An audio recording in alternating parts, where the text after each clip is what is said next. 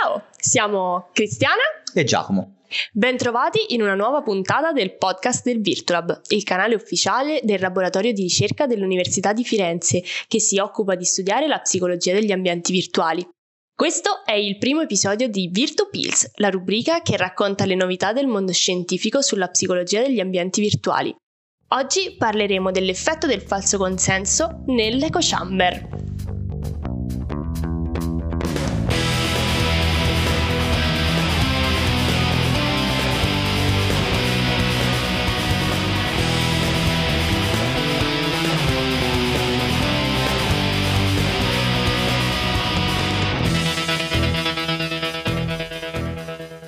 Sicuramente ti sarà capitato di notare, specie a chi è solito passare molto tempo sui social, che tutti la pensino come te e che l'opinione pubblica si trovi spesso allineata alle tue idee. Questo potrebbe succedere a causa dell'Echo Chamber Effect. L'Echo Chamber o camera dell'eco descrive infatti quelle situazioni in cui le informazioni, le idee o le credenze vengono amplificate o rafforzate dalla comunicazione all'interno di un sistema definito, formato da persone con gli stessi interessi o punti di vista che interagiscono all'interno di un gruppo. Le persone condividono informazioni conformi alle norme del loro gruppo e tendono a rafforzare le convinzioni esistenti. In pratica, una condizione dove le persone continuano ad essere esposte ad informazioni, idee ed opinioni simili a quelle che già possiedono. Gli studi in letteratura suggeriscono che gli utenti dei social network online tendono a connettersi preferibilmente con le persone che la pensano allo stesso modo. Praticamente ci si trova in un ambiente in cui circolano informazioni attitudinalmente congruenti. Ma non finisce qui. Il fenomeno dell'Echo Chamber, oltre che al bubble effect di cui abbiamo parlato nella rubrica del manuale virtuale, si lega anche all'effetto del falso consenso, che si può definire come la tendenza a sopravvalutare il grado di accordo che gli altri hanno con le nostre convinzioni, con le nostre credenze, atteggiamenti e comportamenti. Fondamentalmente consiste nel credere che le proprie idee o comportamenti siano più supportati e diffusi di quanto non lo siano in realtà. Per questo, un recente studio pubblicato da Luzsa e Mayer nel 2021 sulla rivista Cyberpsychology ha testato sperimentalmente se l'esposizione a feed online congruenti con gli atteggiamenti espressi dai partecipanti influisse sull'effetto del falso consenso degli individui, ovvero quanto fortemente le persone tendessero a sovrastimare il supporto pubblico verso le proprie opinioni. Ma andiamo un po' più nello specifico. Innanzitutto, l'esposizione a un maggior numero di post attitudinalmente congruenti con i propri atteggiamenti sarà associato a un maggiore effetto del falso consenso rispetto a coloro che visualizzano post incongruenti con i propri atteggiamenti.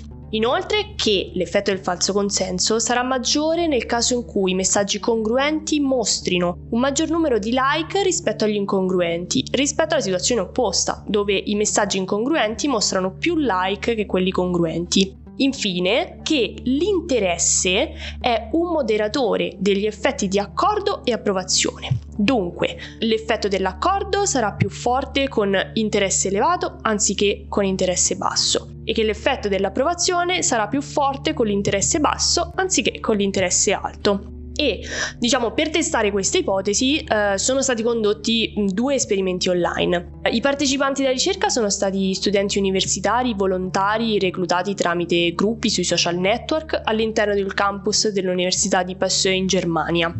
Nel primo esperimento i partecipanti sono stati esposti a 9 feed di notizie, ciascuno costituito da 4 messaggi presentati contemporaneamente, che consistevano in brevi titoli di notizie riguardanti un argomento. Un numero di mi piace accompagnava ogni messaggio e il compito del partecipante era quello di selezionare il messaggio di cui preferiva leggere l'articolo completo collegato. Il compito era semplicemente volto a garantire che i partecipanti leggessero ed elaborassero tutti i messaggi, infatti non veniva indicato loro di leggere l'articolo per intero. I partecipanti sono stati quindi esposti a 4 messaggi, di cui 3 congruenti con i propri atteggiamenti e 1 incongruente, oppure il contrario. Da questo esperimento è emerso che intanto ha confermato l'ipotesi secondo cui l'agreement, quindi l'accordo, e l'endorsement, l'approvazione attraverso il numero di like incontrati nel feed di notizie sui social media, influenzassero la percezione dell'opinione pubblica da parte dei partecipanti.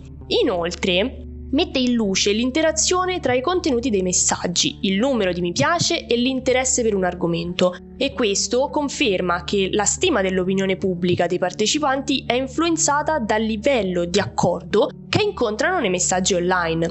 Inoltre è stato trovato un effetto del falso consenso complessivo per tutti gli argomenti. Più è positivo l'atteggiamento dei partecipanti nei confronti di un argomento, maggiore è la stima della percentuale di popolazione con un atteggiamento positivo nei suoi confronti. Il secondo esperimento, invece, mirava a replicare i risultati del primo, ma con qualche modifica.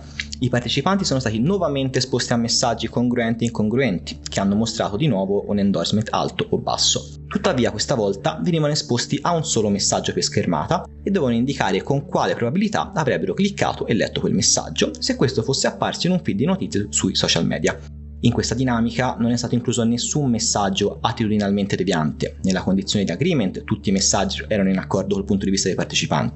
Nella condizione di disagreement tutti i messaggi erano in disaccordo. E gli effetti dell'agreement, dell'endorsement sull'effetto del falso consenso sono simili all'esperimento 1. Quindi l'effetto del falso consenso complessivo rifletteva nuovamente l'effetto del proprio atteggiamento sull'opinione pubblica stimata. Anche qui il falso consenso si è rivelato più forte nella condizione di accordo, cioè quindi quando sono stati mostrati solo messaggi congruenti. Entrambi gli esperimenti confermano che l'esposizione a feed di notizie online soggetti a bias porta a una percezione più soggettivamente distorta delle opinioni pubbliche. Quando i partecipanti incontrano un alto agreement, cioè messaggi per lo più congruenti con i propri atteggiamenti nei feed notizie, mostreranno un effetto del falso consenso più forte.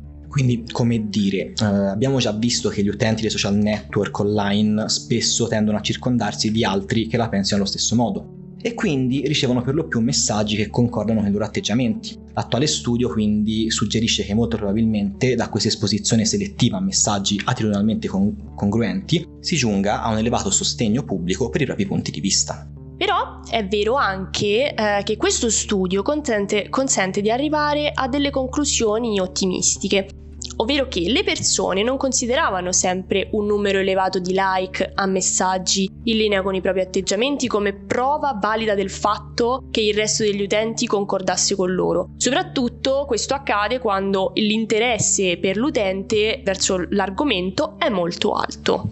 Dobbiamo tuttavia evidenziare alcuni limiti di questo studio. Per esempio, il primo è che non è chiaro quanto siano stabili gli effetti dell'induzione dell'echo chamber sull'effetto del falso consenso, poiché questo è stato misurato direttamente dopo l'esposizione ai feed di notizie.